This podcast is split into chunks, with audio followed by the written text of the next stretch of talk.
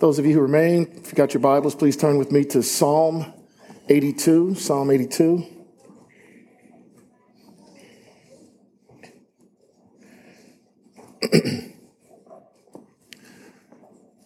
This morning we begin what will only be really a one-part sermon, pray, prayerfully not a one-time discussion, regarding uh, the subject of justice. As manifest in this psalm, it's the application or lack thereof of, of justice that the psalmist Asaph is going to indict the leaders, the religious leaders, the judges of Israel in context for, for what they're not doing. But I want us to look beyond just, just that aspect of it and look at the overall topic of justice and what, how do we define justice? What does justice look like? Uh, what is our role in uh, justice and seeing justice happen? What is our, what is our response to that? Um, what's rather interesting, at least about this psalm, is if you look at the psalms around it, you will see that the other psalms around it are songs. They're psalms of ascent. So as the nation is going to worship Yahweh in Jerusalem, they would sing some of these songs as they go up. eighty-two is not one of those songs, and you will see uh, it's not one of the songs that they would be singing. And we don't know for sure what period of history that is being mentioned here, uh, but we do know the situation. The situation is uh, fairly obvious as we read in verse eighty-two, beginning in verse one. God takes his stand in his own congregation. He judges in the midst of the rulers. Asaph asked this, this question, how long will you judge unjustly and show partiality to the wicked?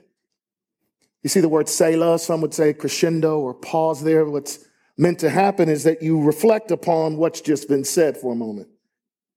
Then he goes into specifically what the indictment is. Vindicate the weak and fatherless. Do justice to the afflicted and the destitute. Rescue the weak and needy. Deliver them out of the hand of the wicked. He has told them what they had done wrong. Now he's going to say, this is who you are, you wicked rulers, you unjust judges. They do not know, nor do they understand. They walk about in darkness. All the foundations of the earth are shaken. I said, you are gods, and all of you are sons of the Most High God.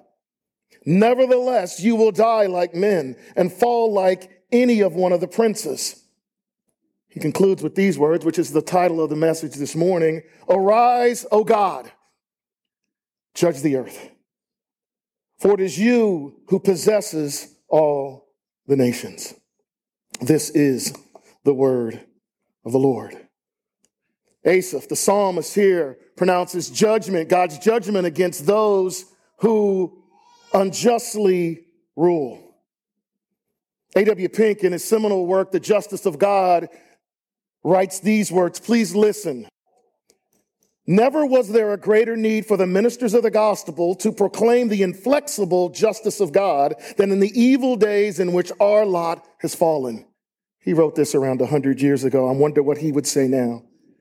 Not only is God himself insulted and grossly dishonored, but the perversions of his character, which have been so widely promulgated during the last few decades, but multitudes of people have been fatally deceived thereby, until a generation who is now risen, to whom the deity of Holy Writ is the unknown God.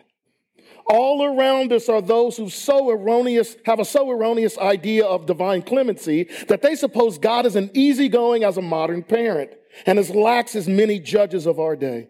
They suppose that only in the most extreme and exceptional cases he punishes the crimes of any with everlasting fire. By such ungrounded assumptions, they do stifle any occasional convictions of conscience and steel their hearts against any apprehensions of danger which may visit them, persuading themselves that God is so full of mercy that his justice is virtually inoperative. End quote. What is he saying there? That we have completely minimize the justice of God for the mercy of God. Because God is so incredibly merciful, his justice will never happen. I would suggest to you, brothers and sisters, the God of the Bible is concerned about justice because the God of the Bible is just. And because he is just and he is concerned with justice, he wants us to be concerned with justice. Love these words that God, Yahweh, steps into Ezekiel's life and gives him a clear expectation of what he wants for him. Now, as for you, son of man, I have appointed you as a watchman for the house of Israel. So you will hear a message from my mouth and give warning from me. Well, who are you to speak to, Ezekiel? When I say to the wicked, God speaking, "O wicked, you will surely die. And you do not warn the wicked from his way. That wicked man shall die in his iniquity." Listen to this, Ezekiel. "But his blood I will require from your hand."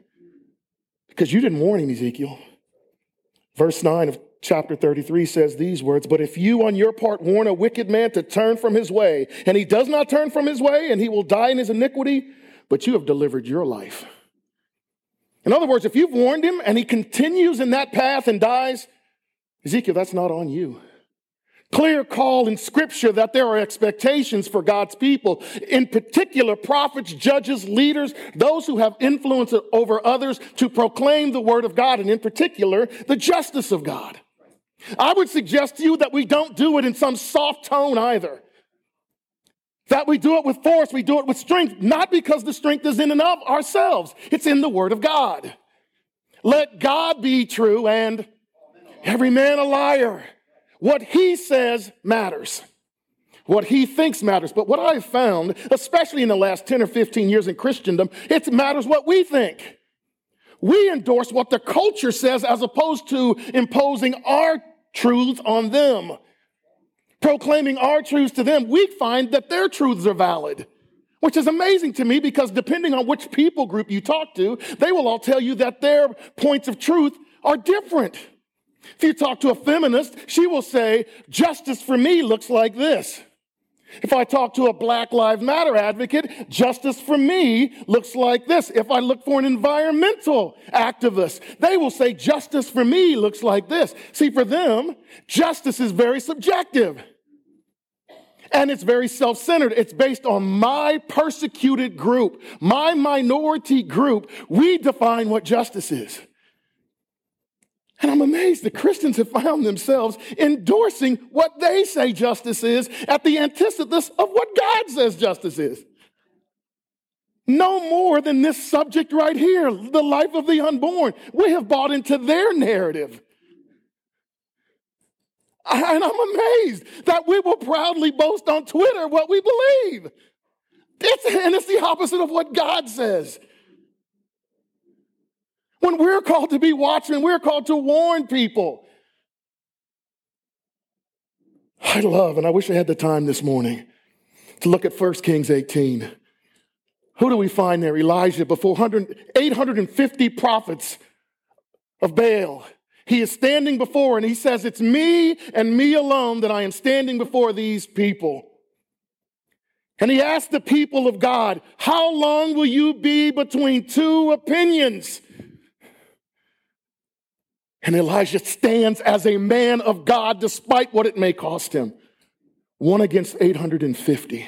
And we won't say a word. It's not Elijah's mantra. Now, Elijah's not perfect because we know what happens to him afterwards, right? If we were to go a few chapters later, we meet Micaiah in First Kings twenty-two. I love Micaiah. Micaiah is in prison for prophesying against the king.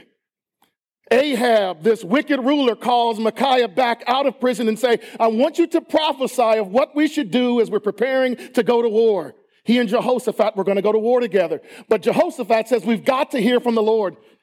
As Micaiah is coming to the king, one of those people that are bringing him to the king say, "Speak favorably to the king, that it would go well with you."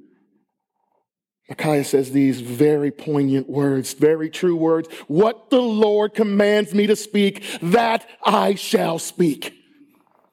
And those of you who know the story, it's a prophecy of demise for Ahab. And Micaiah is put back in prison for prophesying the truth. We live in a world where Christians don't want our feathers ruffled. We don't want to be bothered. We're concerned about what other people are going to say. We're concerned about what's the cubicle next to me going to think about me. We're concerned, am I going to ostracize myself? Am I concerned that people aren't going to like me if I don't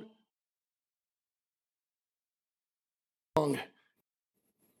And we don't proclaim God's truth. We won't stand for anything. What is justice, brothers and sisters? How do we define justice? How do we know what to stand for? Love these words by Sam Storms. He's an amillennial. Don't get caught up in that.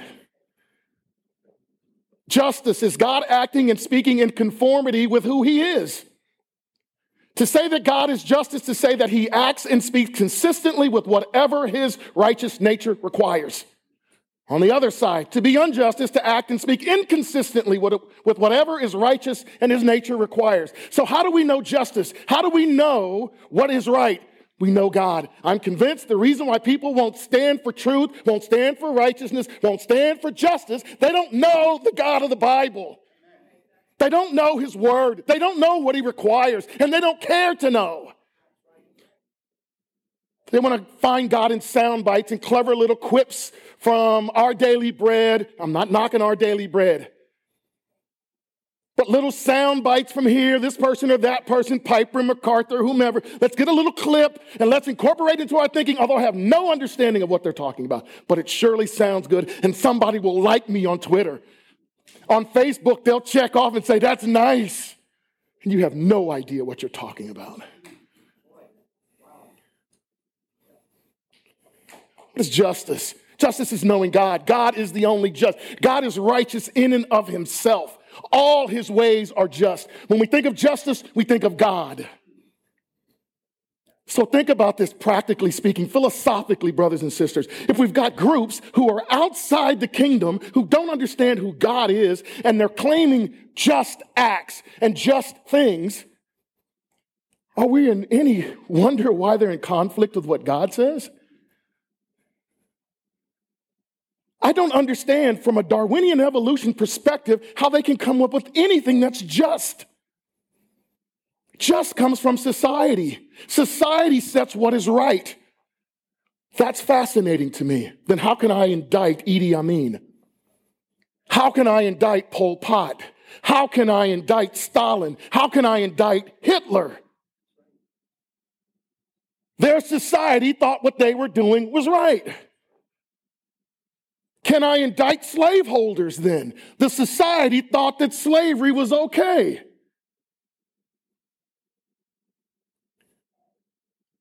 Where do we learn and understand justice from God? Calvin in his Institutes writes these words, listen, the will of God is the highest rule of justice, so, what, so that what he wills must be considered just. Whatever he wills is just, Calvin suggests. For this very reason, because he willed it. Because he willed it so, it's just. God is, see, that's hard for us to wrap our minds around because we're fallible. We can't think of this infallible being, and in all his ways, all his words are just. They're righteous and they're true. Calvin goes on to say, when it is inquired, therefore, why the Lord did so, the answer must be because he would. I like that. But if you further ask why he's so determined, you are in search of something greater and higher than the will of God, which can never be found. In other words, we don't understand all the ways of our God. But we do know this, his rectitude, his righteousness, his justice is found in, in and of himself. Ezra nine fifteen, oh God, you are righteous. Daniel nine verse seven, righteousness belongs to you. Jeremiah fifty, verse seven, the Lord who is in the habitation of righteousness. Revelation, we see a song that is being sang about God. Great and marvelous are your works, O Lord, the Almighty. Righteous and true are your ways. Psalm eighty-nine, verse fourteen, righteousness and justice are the foundation of your throne. Psalm one forty-five, verse seven, they shall eagerly utter your memory of abundant goodness. We call him Jehovah Sitkanu, the Lord who is our righteousness. Moses looked at God and said these words, the rock, his work is perfect, for all his ways are just.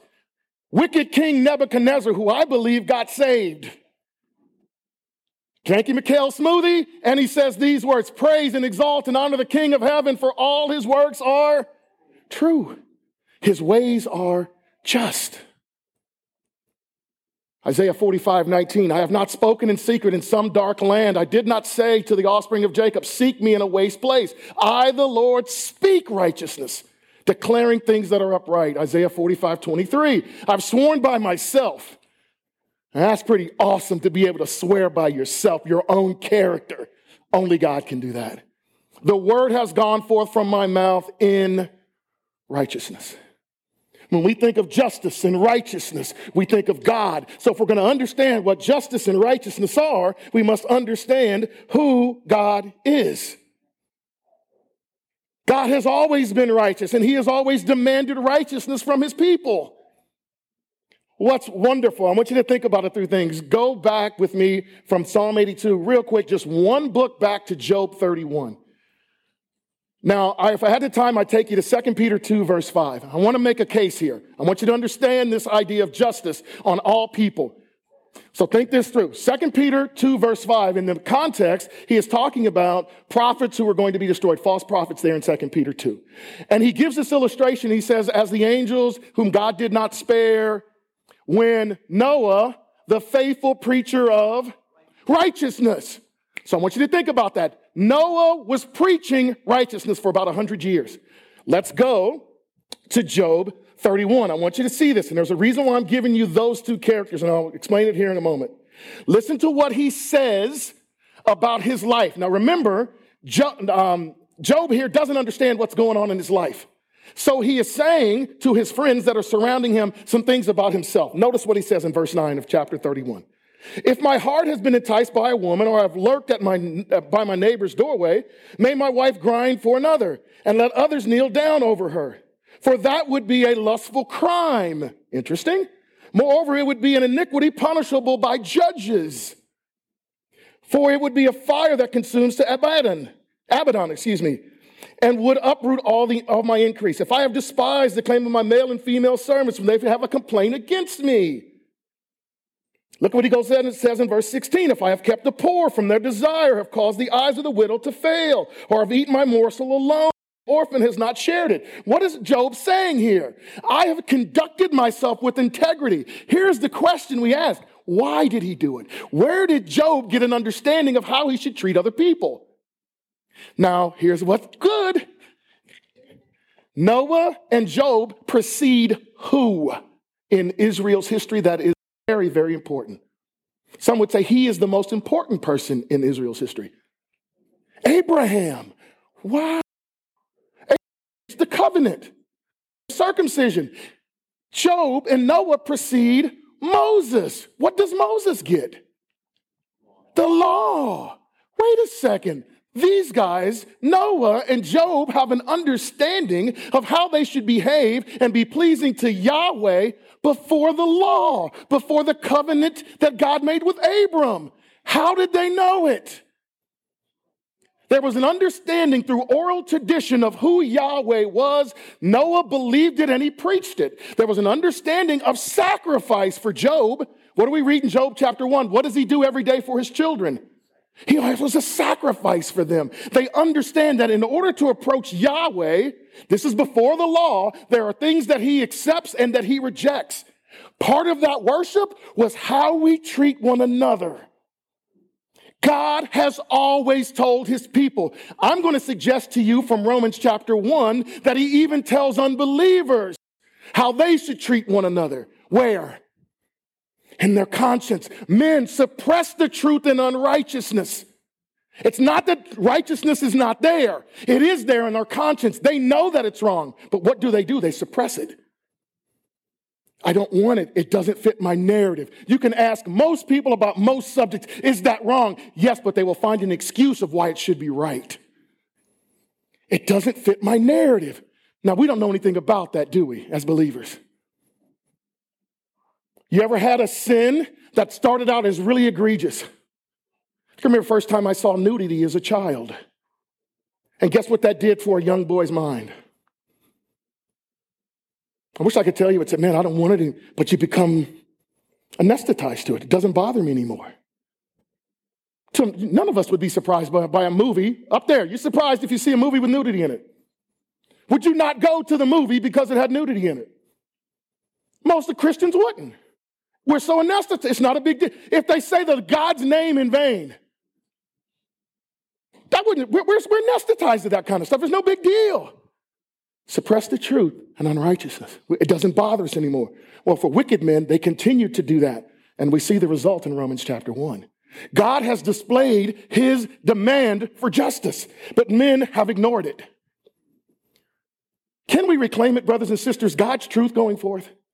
Can God's people begin to proclaim his truth and not our own? Will we be the ones who are the watchmen on the wall? Will we be the Elijahs?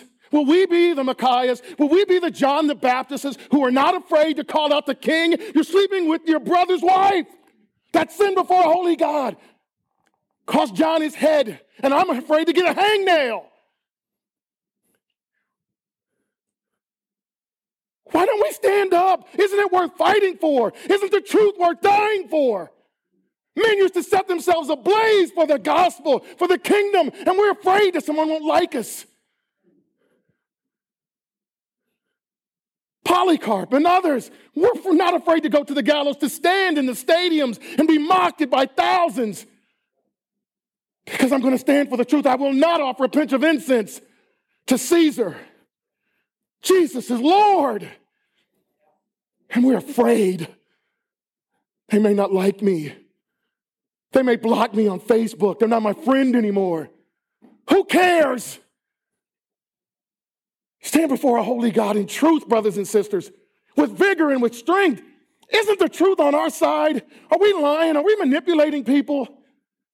We're not used car salesmen. No offense. You're used car. No offense. No offense.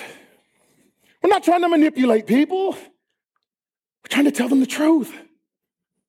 Why are we so afraid? Psalm eighty-two. Three points I want to make in the text. Wow. Number one, we see here, Asaph clearly proclaims that God is in control. He reigns over his congregation, and he judges in the midst of his rulers. God has appointed rulers to rule over people. And in a sense, those people are gods. You are representing God as you issue judgments in the nation of Israel. You are speaking for God when you are issuing these judgments against God's people. But what are they doing? He is ruling in that he is judging the leaders. But it doesn't stop there. He's going to tell us why he does this to leaders. Look at what they do in verse two. How long will you judge unjustly and show partiality to the wicked? We've seen that word in James, right? Partiality. We see that the rich are favored. And what do you tell to the poor person? You sit back here. You, you go down there. James indicts people for that. In this context, we don't know exactly what it was, but possibly the rich who are coming before him, maybe they have a judgment against them by another poorer brother, or maybe they don't have the relationship with the judge. But whatever the reason is, they're showing partiality. They are judging unjustly. Might we note here, Yahweh is in the heavens, but he understands and knows what's going on with his people. Look at those first seven churches in Revelation. It is clear as he writes to the elders, the angels of the church, he consistently says, I am aware of what's happening in your midst. Yahweh is aware of what's happening to his people. And he indicts them, your iniquity is that you're doing it because you're greedy. Your hearts are cold. You're not concerned about who has placed you as that judge. You're only concerned about yourself. What should they have been doing? What's their responsibility? Verse three. Vindicate the weak and the fatherless. Do justice to the afflicted and the destitute. Rescue the weak and the needy. Deliver them out of the hand of the wicked. Now, I remind you, this is an agrarian society. Uh, God forbid, or God's will, if I were to leave this earth today, he calls me home. My wife will be provided for. The government insurances have ways set up that Karen will be a widow, but she won't be broke. She won't have to be outside your home gleaning food, hoping you throw things out. First century, and in this culture, that's exactly what happened. We have an example of that in the book of Ruth, right? What does Naomi say? Ruth, why are you going with me? I'm dead. No one's going to take care of me. Who wants an old woman around? The expectation that Israel was going to care for those who had nothing. They had no resources. They were poor. They were broken. They were widows. They were destitute. They were afflicted. They're weak. But these judges were supposed to make sure that people got cared for. That was their responsibility. But they didn't care. I would suggest to you, brothers and sisters, that oftentimes we don't defend the those who are being dealt with unjustly. We don't deal with those who are broken. We don't defend the fatherless. Psalm sixty-eight verse five says, God, a father of the fatherless and a judge to the widows. That's who God is, but is that who we are? Do we defend the poor and oppressed, the weak and the needy? Or do we ignore it and just walk by? Are we concerned about the needs of others in our world? Now, you would say, well, I'm not a judge. God hasn't given me that kind of responsibility. I would beg to differ. As a believer in the Lord Jesus Christ, you're far greater than a judge because you've got truth. You've got an understanding that he has given you. You have the power and ability to get involved. Two ways I suggest we get involved. Number one, speak out. Love this in Proverbs thirty-one. Open your mouth for the mute. For the rights of all the unfortunate. Open your mouth. Judge righteously and defend the rights of the afflicted and the needy. Open your mouth, brothers and sisters. We will talk about anything, I promise you. About four o'clock today or eight o'clock tonight, there will be a bunch of us talking about a lot of different stuff. What am I talking about? Who won the first part of the football games, those first one o'clock games? Who won or lost the four o'clock games at eight o'clock? And then we'll start all over about midnight. Why? Because there's a Sunday night game now as well. We will talk about sports, at least us men, we'll talk about it till we're blue in the face. We will go passionate about your team. Why they didn't win or why they did win. They're going to the Super Bowl, they're not. Why you're mad, who they should address. You will have a, a ton of opinions about all that stuff, but you will not talk at all about the unborn who are dying every day, who will line up at Planned Parenthood and give their child to the devil in a sense. Won't say a word about that. Won't comment on it. I have no opinion. I personally don't believe, but you can believe whatever you want. So you're personally against abortion because it takes the life of a human being, but you think others ought to have the right to take the life of a human being. Help me understand. See, it doesn't matter what you think. What does God say? Psalm one thirty-nine, I think, gives us a pretty good example of what God says about the unborn. You are fearfully and wonderfully made in the womb. When did you become you? At conception. But we won't talk about that. Ah, I don't want to do Texas, this Texas law. I don't want to talk about it. Everybody else is talking about it, but Christians, no. We're not going to be the watchman on the wall. We're not going to extend God's truth out. Uh, why would I want to get involved, man? People, my family might get upset with me. I can't talk about that. You don't know what that would do. I know what it would do. Prayerfully, it would bring God glory by you proclaiming truth. But we're afraid. It's not just abortion, it's anything. You won't talk about it. Open your mouth, brothers and sisters. Love this section here, Micah six, you know it. But shall I come to the Lord and bow myself before God on high? What shall I come to him with burnt offerings and with yearly calves, yearling calves? Does the Lord delight in thousands of rams and ten thousands of rivers of oil? Shall I present my firstborn for my rebellious acts? The fruit of my body for the sin of my soul? No to all those questions. He has told you, oh man, what is good. And what does the Lord require of you, Christian, this morning? To do justice, to love kindness and walk humbly with your God. The manifestation of how you are loving the Lord your God with all your soul, mind, and strength is how you treat your neighbor. How you speak up for your neighbor. We don't. We shouldn't have to proclaim, oh, the church is going to have a statement about racism. The Bible already speaks to that issue. How we treat women in our culture. The Bible already speaks to that issue. We don't have to go invent something. We don't have to agree with homosexuals to say that they should be respected because they're made in Imago Dei. You don't have to go and agree. Hey, you know, you know, I sympathize and I understand transgenders. And, you know, I understand. I don't understand all that's going on. Maybe he didn't create gender. Uh, maybe it's, uh, what? It's clear. I still love you. I disagree. You can't be whoever you want to be depending on your whims. That's what the Bible says. I'm going to believe it. You guys know I hate those stickers. Don't have it on your car. God said it. I believe it. That settles it. Don't, don't have that sticker on your car. God said it. That's enough. That's enough. God said it. But we won't comment for justice. We don't want to get involved. We don't want to speak out, especially in this world. I was talking to my mom about this. And I got a background. I got history. I didn't get saved until I was twenty-seven.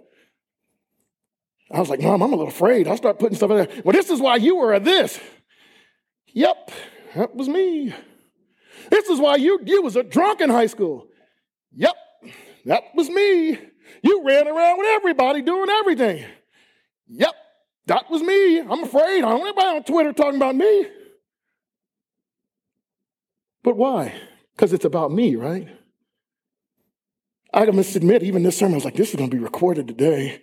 Somebody came up after first service, hey, I'm going to make sure I send that one out. And I was like, ugh, well, about that, how about we keep that one in-house? Doesn't matter what's done to me, does it? It matters what God says about any given situation. We've got to speak out. Secondly, we've got to act out. That's supposed to be armor. Thus says the Lord, preserve justice and do righteousness. Thus says the Lord, do justice and righteousness and deliver the one who has been robbed from the power of, the, of his oppressor.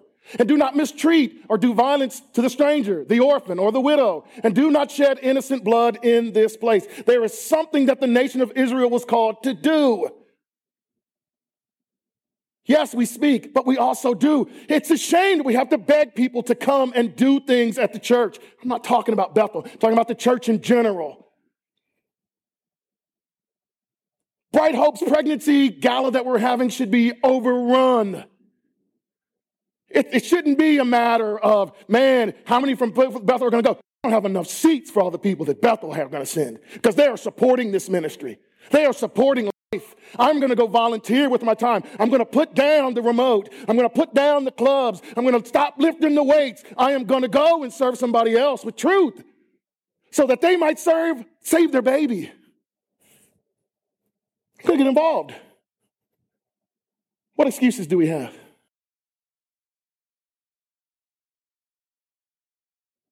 Too busy. This going on, that, that going on. Psalmist indicts these leaders for not knowing and not doing. If this psalmist were to write about your Christian walk, what would he write? If he was right about Bethel Church's ministry, what would he write, you think? What is our responsibility to our community?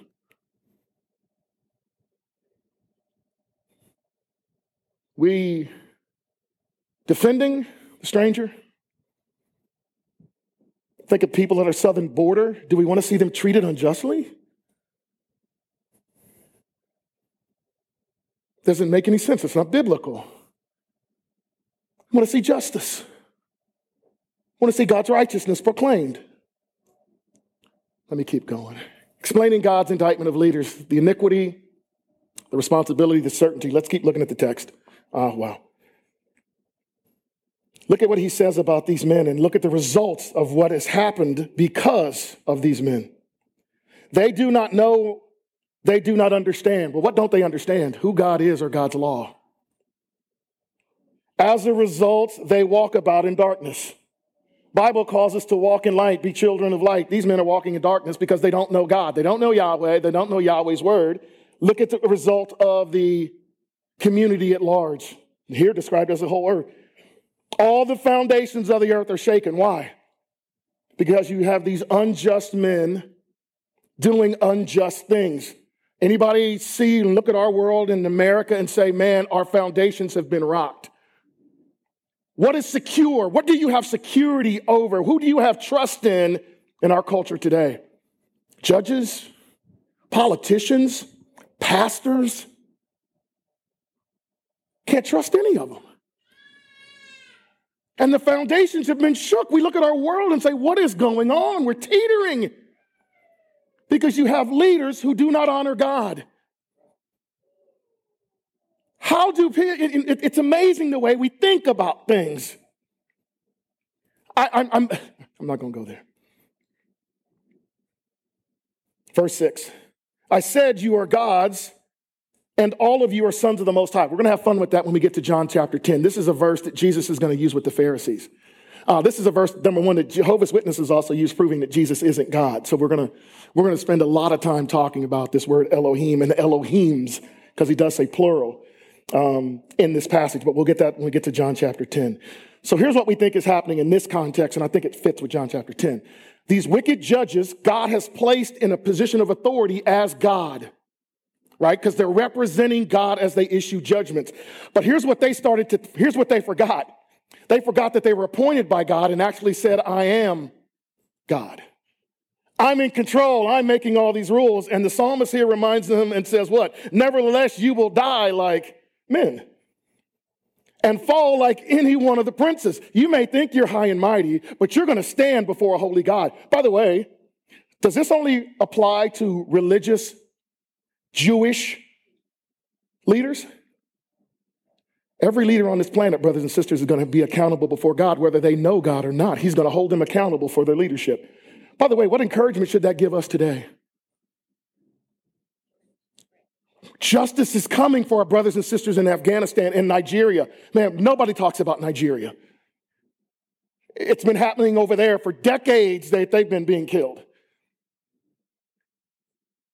Persecuted every day, dying every day. Well, guess what, brothers and sisters? One day, you're going to be vindicated. God is going to get those who have persecuted you. They will fall like any one of the princes. And then he closes with this piece, and I'll close here. Appealing to God's justice against leaders. Look at what he says. Arise, O God. Stand up, O God. Hold them accountable. What does he say? Judge the earth. Doesn't say Israel. Judge the earth. God is going to judge these leaders, and the psalmist is calling him to judge. He is tired of what he sees. He is tired of seeing the broken, and he is tired of seeing the, the those who have been victims. He is tired of seeing it at the hands of those who should know better. And brothers and sisters, if we're honest, and I know we love this country, but if we're honest about it, arise, oh God, and judge America. sixty-two million babies. How much more do we need than we say, when it reaches this number, he should judge? Judge this nation, God. It's not because I don't love it. I love you more. Judge this nation. Arise, O God, and judge America for its sins. How do we wholesale not only make it legal here, something that God has demanded is illegal, the taking of a life? We have packaged it and taken it to other countries. Arise, O God. Arise, O God, and judge this nation. For honest brothers and sisters, if we're going to push into the text, let the text push into you. Arise, O God, and judge. Judge me. Judge me for my feckless manner, for my laziness. Judge me, O God. Arise, O God, and judge me. Search me and try me, O God, and see if there be any wicked way in me. That I find myself arguing more about a mask or a non-mask or a vaccine or non-vaccine than I do about the truth of your word. I find myself more boastful in this concept of American freedom than my freedom in Christ. We'll boast in that. We'll sing about it. We'll set aside a day and we'll put our flags out. Afraid to put that Christian flag out though, aren't we? It's not Easter yet. It's not Christmas yet. They expect it. Then that's when we do it, right? Where's the boldness, brothers and sisters, for him? Psalmist says, arise, O God, judge the earth, for it is you who possess all the nations. They're all his. All the people therein are his, and he will judge them. We've already learned that Christ is going to judge them. Well, we could walk away from this passage and say, wait, I'm not a judge. I'm not, this isn't Israel. This isn't me. James chapter three, verse one says, don't let many of you become teachers, because teacher will incur a stricter judgment. For the words you say representing God, you're going to be judged for those words, because in that context, you're a teacher. You're telling someone, thus saith the Lord. If someone asks you, what does God believe about this situation? You're speak, you become a teacher. You're proclaiming God's word to someone. And for what you say or don't say, you're going to be held accountable for. Who's up for the task? Who's adequate for such things? Where do we get the strength and the courage and the energy to do this? Can I give you a little secret, brothers and sisters? We already have it. He's called God. We refer to him as the Holy Spirit.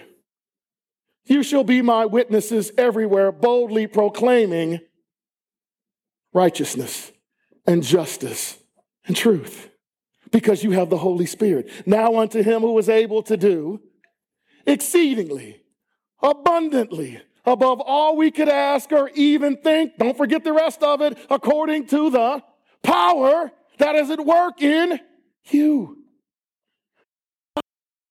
How are we going to do it? You guys know me, man. I'm a football guy. College football is my thing.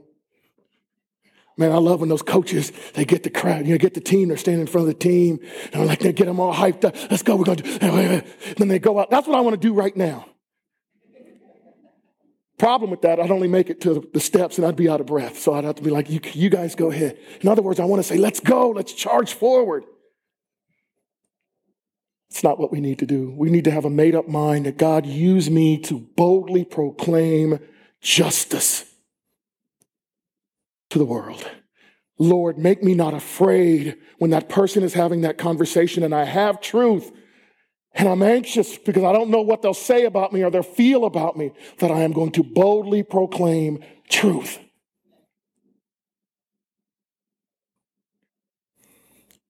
Love this old hymn I stumbled across. Hear the voice of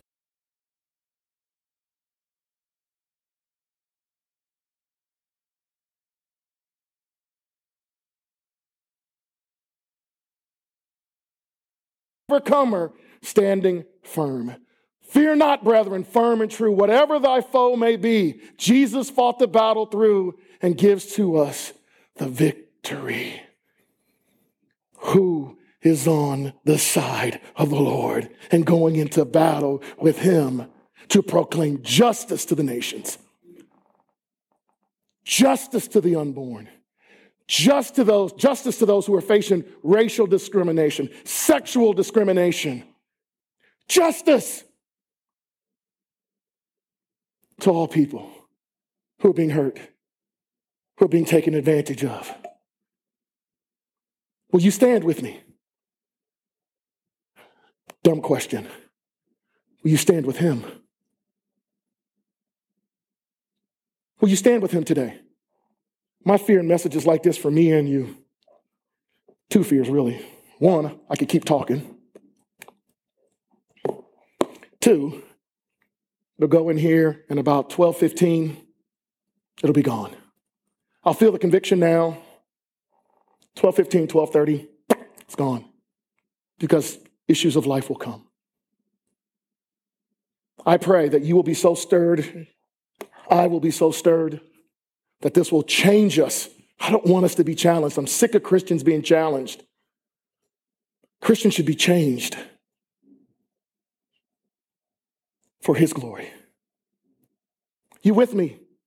You with him? Stand for truth. It's on your side. Some of you I know intimidating. You say, I don't know the truth. That's why we have Sunday schools. That's why there's books.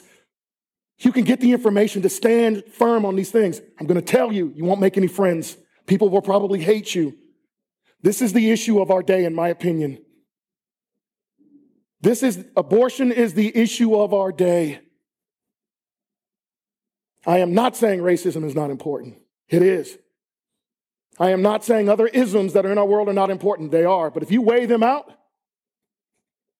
last I checked, about every forty-five seconds a baby's aborted.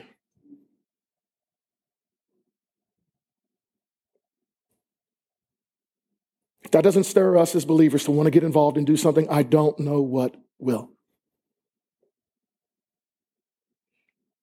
Arise, oh God. Let's pray.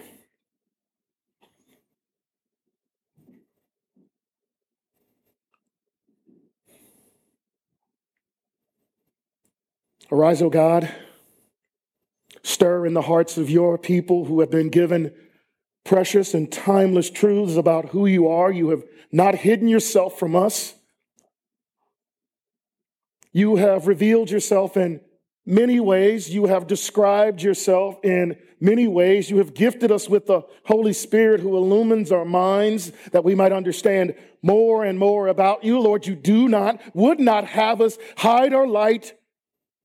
You would not have us have that light snuffed out or put aside. You want us to light the entire room. You want us to be that preservative of salt in the culture.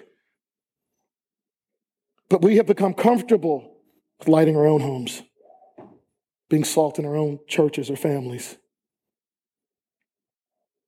By your power, by your grace, would you so impress upon our hearts that this would not be so heavy on our hearts this day? We wouldn't let this go. This would be something we wrestle with weeks, months, years to come. I must proclaim God's justice to the world. We are thankful as believers that your justice that was meant for us has been given to another, the Lord Jesus Christ. May we tell that to the world. What they deserve went to another, proclaiming the excellencies of him who called us. For your glory, Father. May it be so. May it be so. In Jesus' name, amen.